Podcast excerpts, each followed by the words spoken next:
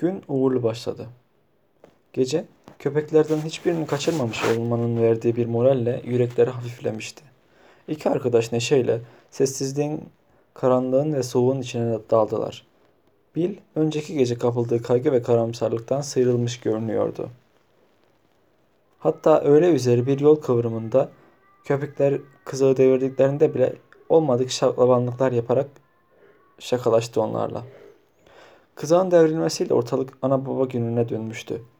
Ters dönen kızak bir ağaç gövdesiyle kocaman bir kayanın arasına sıkışıp kalmıştı. Karışıklığı yatıştırmak ve kızağı düzeltmek için koşumları çözmek zorunda kaldılar. Fakat tam işe giriştikleri sırada Henry tek kulakın sıvaşmakta olduğunu fark etti. Yerinden doğrularak hayvana seslendi. Hey tek kulak buraya gel. Ne var ki hayvan koşumlarını karlar üzerinde sürükleyerek koşmaya başladı. O sırada dişi kurt, dişi kurt kızağın geride bıraktıkları iz üzerinde tek kulağı bekliyordu. Tek kulak kurda yaklaşınca birden yavaşladı. Bir tehlike sezmişti.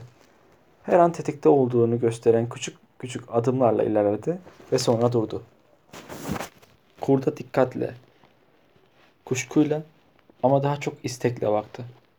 Dişi kurt da ona gülümsercesine dişlerini gösteriyor, onu ürkütmemeye çalışıyordu. Tek kulaka doğru bir iki adım attı, sonra durdu. Tek kulak ise tam temkinliydi. Başı havada, kulaklarını ve kuyruğunu dikerek usul usul, sakına sakına kurda sokuldu. Dişi kurt, dişi kurdu koklamaya çalıştı. Ama dişi kurt kurnazca bir oyunla geri çekildi. Tek kulak ne zaman yaklaşmaya yeltense hayvan derhal geriye sıçrıyor. Tek kulakı iki adımın tek kulakı iki adamın koruma alanından uzaklaştırıyordu. Bir ara kulak tek kulak sanki bilinç altından gelen bir türtüyle tehlikeyi sezer gibi oldu. Başını çevirerek devrilmiş ağaca, takım arkadaşlarına ve sürekli kendisine seslenmekte olan adamlara baktı. Ancak dişi kurt, tek kulakın kafasında beliren düşünceyi kavrayarak derhal ilerledi ve bu şüpheleri dağıtıverdi. Yanına sokularak burnunun hafif bir dokunuşuyla onu kokladıktan sonra tekrar geri çekildi. İşte bu harekette tek kulakın aklını çelmeye yetti. Kurdun aldatmacalı geri çekilişlerine kapılan hayvan yeniden onu izlemeye başladı. Bu arada Bill'in aklına devrilen kızağın altındaki tüfeği alarak ateş etmek geldi. Henry'nin yardımıyla yükü doğrultuncaya kadar iş işten geçmiş, tek kulak ile dişi kurt tüfeğin menzili dışına çıkmışlardı bile. Tek kulakla da vurma riskini göze almadan ateş edilemezdi bu uzaklıktan. Tek kulak yaptığı hatanın farkına vardığında artık çok geçti. Adamlar hayvanın birdenbire dönüp hızla kendilerine doğru can havliyle koştuğunu gördüklerinde ne olup bittiğini anlayamamışlardı henüz. Derken yokuş aşağı koşan en azından bir düzine boz renkli kurdun hayvanın yolunu kesmeye çalıştıklarını gördüler. İki yandan karları savura savura yıldırım gibi iniyorlardı. Kurdun az önceki davranışlarının yerinde yeller esiyordu şimdi. Hırlayarak tek kulağın üzerine atıldı. Tek kulak bir omuz vuruşuyla savuşturdu bu saldırıyı. Önü kesildiği için yandan dolaşmak üzere bir kavis çizerek yolunu değiştirdi. Kıza ulaşmak için olağanüstü bir çaba harcıyordu. Ama dört bir yandan yeni kurtlar sürüye katılıyor, hayvanın önünü kesmek için şimşek gibi ileri atılıyorlardı. Ama bir av tam bir av manzarasıydı. Önde canını dişine takmış tek kulak. Hemen bir adım arkasında dişi kurt ve sağdan soldan inen diğerleri. Kovalamaca devam ediyordu. Tam Henry ileriye atılan arkadaşının koluna yapışarak ''Nereye gidiyorsun yahu?'' diye sordu. Ama Bill kolunu silkeleyerek kurtuldu ondan. ''Artık daha fazla seyirci kalamam. Öyle yağma yok.'' dedi. Elim silah tuttuğu müddetçe o canavarlara bir köpek daha kaptırmayacağım. İşte bu kadar. Elinde tüfekle yol kıyısındaki ağaçların arasına daldı Bil. Niyeti belliydi. Tek kulakın kıza ulaşmak üzere çizdiği kavise kurtlardan önce yetişip gündüzün ve, ve tüfeğin yardımıyla kurt sürüsünü korkutmayı ve köpeğini kurtarmayı umuyordu. Henry arkasından seslendi. Dikkatli ol Bil. Kendini korumayı unutma. Sonra oturup beklemeye başladı. Yapabileceği başka bir şey yoktu zaten. Bil çoktan gözden kaybolmuştu. Ara sıra tek kulakı görebiliyordu. Hayvan çalılık ve ağaçların arasında bir görünüp bir kayboluyordu. Kolay kolay kurtulacağı da benzemiyordu. Bunu kendisi de anlamış olacaktı ki daha yavaş bir yağ daha geniş bir yağ çizerek çılgınca bir koşu tutturdu hayvan. Peşlerindeki kurtlar daha kestirmeden dümdüz koşarak önünü kesmeye adam akıllı niyetliydiler. Tek kulakın böyle koşarak onlardan önce kızağa ulaşması ihtimalini düşünmek artık hayaldi. İki ayrı koşu yolu o kesişme noktasına hızla yaklaşıyordu. Henry tek kulakla birinin çalıların ve ağaçların arasında bir yerlerde kurtlar tarafından kıstırıldığını anlamıştı. Nitekim, nitekim aklına gelen şimdi başına gelmişti. Onun zannettiğinden daha çabuk olmuştu bu. Her şey bir anda olup bitivermişti. Bir silah sesi. Hemen ardından iki patlama daha. Henry böylelikle birinin kurşunlarının bittiğini ve arkadaşının köpeğinin arkadaşıyla köpeğinin başına gelenleri anlamıştı. Etrafa yine o derin sessizlik çökmüş, kuzey yabanı eski suskunluğuna bürünmüştü.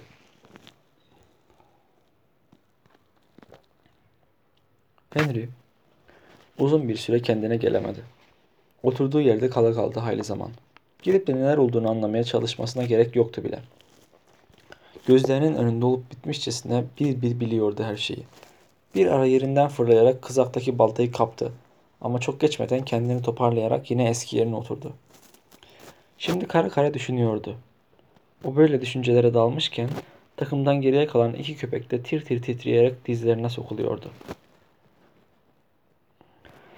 Sonunda tüm takatini yitirmişçesine yorgun arkın ayağa kalktı. Köpekleri kızağa koştu. Kendi omuzlarına da bir ip dolayarak köpeklerle birlikte kızağı sürüklemeye çalıştı. Pek fazla yol alamadı. Karanlık bastırır bastırmaz çarçabuk kamp kurdu. Bol bol da odunla yığdı. Köpeklere yiyeceklerini verdikten sonra akşam yemeğini pişirip karnını doyurdu. Yatağını ateşin hemen yanına serdi. Ne var ki yatağın keyfini çıkartmak ona kısmet olmadı.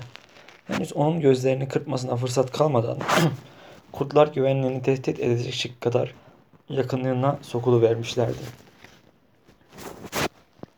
Onları çok net görebilmesi için gözlerini yormasına bile gerek yoktu. Ateşin çevresinde halka olan bu canavarları aydınlıkta açık seçik görebiliyordu. Kimi kıvrılıp yatmış, kimi it oturumunda duruyor, kimi de karın üstü sürüne sürüne yaklaşıyordu. Aralarında uyan, uyuyanlar bile vardı. Kendisine uyumak hayal olmuşken kurtlar şurada burada köpekler gibi karların üzerine kıvrılıp tor top olmuşlar uyku çekiyorlardı. Kendi etiyle kurtların dişleri arasındaki biricik engelin ateş olduğunu çok iyi bildiğinden ateşi besliyordu sürekli. Geri kalan iki köpek onun korumasına sığınmışlar, iyice sokulmuşlardı ona. Kurtlardan biri fazlaca yaklaştığı zaman derhal öfkeli hırıltılar çıkarıyor ya da ürkekçe çeniliyorlardı. İşte o zaman ortalık aniden karışıyor, kızılca kıyamet kopuyordu. Kurt sürüsü ayaklanıyor, öteden beriden ürpertici ulumalar yükseliyordu. Bir ara gürültü kesiliyor, sonra dört bir yandan koro halinde aç hırıltılar yüksel duyuluyordu. Daha sonra kurt çemberi yine yatışıyor, yarıda kesilen uykular tazeleniyordu. Bununla birlikte ateşi saran çember yavaş yavaş daralıyordu. Bir kurt öteden, bir kurt beriden ufak ufak. Her seferinde santim santim sokuluyorlardı. Karın üstünde sürüne sürüne ilerleyen canavarlar avlarının üzerine neredeyse bir sıçrayışta atılacak kadar yaklaşmışlardı. Adam o zaman derhal ateşin içinde içinden yanan bir odun parçası kapıp sürünün üzerine fırlatıyordu. Bu ateşler her seferinde kurtların hırlayarak geri çekilmelerine yaramakla beraber hırslandırıyordu onları. Bazen iyi nişanlanmış yanar bir odun en gözü peklerinden birine isabet ederek postunu alazlayınca öfkeli hırlamalar, hırlama, hırlamalara korku dolu çığlıklar eşlik ediyordu. Ertesi sabah adam hayli yorgun, bitkin, kan çanağı gözlerle kalkmıştı. Yemeğini alaca karanlıkta yedi. Saat 9'a doğru gün ağrıp da kurt sürüsü çekilince geceleyin saatlerce tasarladığı işi yapmaya girişti. Kesip devirdiği küçük fidanlarla bir iskele kurdu. Kızak kayışlarını ip yerine kullanarak köpeklerin de yardımıyla taşıdığı tabutu yukarı çekti. Ağaçların üzerine yerleştirdiği iskeleye bağladı onu. Çalışırken bir yandan da kendi kendine mırıldanıyor ve tabuta sesleniyordu. Biri hakladılar. Bakarsın benim de icabıma bakabilirler. Ama sıra sana gelmeyecek. Ben vefalı ve dürüst bir adamım. Bir işi yapmak için söz vermişsem ve parasını almışsam kimsenin hakkını yemem. Dürüstlüğün gereği budur. Evet sana dokunamayacaklar. Hevesleri kursaklarında kalacak. İşini bitirince cenazelere saygı göstermek gerektiğini bildiğinden son vazifesini yerli yerince yapmayı da ihmal etmedi. Kendisi ve tabutta yatan cenaze için uzun uzadıya dua etti. Bukar denizinde Allah'ın rahmetinden başka bir sığınak da yoktu zaten. Onun sonsuz kudreti karşısında hiçbir güç aciz kalan ve dua edip yalvaran bir mazluma el sürmeye cesaret edemezdi. O dilerse en umutsuz bir anda bir kurtuluş çaresi gönderiverirdi. Issızlığın ortasında bir başına kalan adam huşu içinde duasını tamamladı. Dua etmek ve Allah'ın sonsuz kudreti ve merhametine sığınmak korkuyla sarsılan ruhuna bir ilaç gibi gelmişti. Eski cesareti bütün bütün yerine gelmişti. Korkmuyordu artık.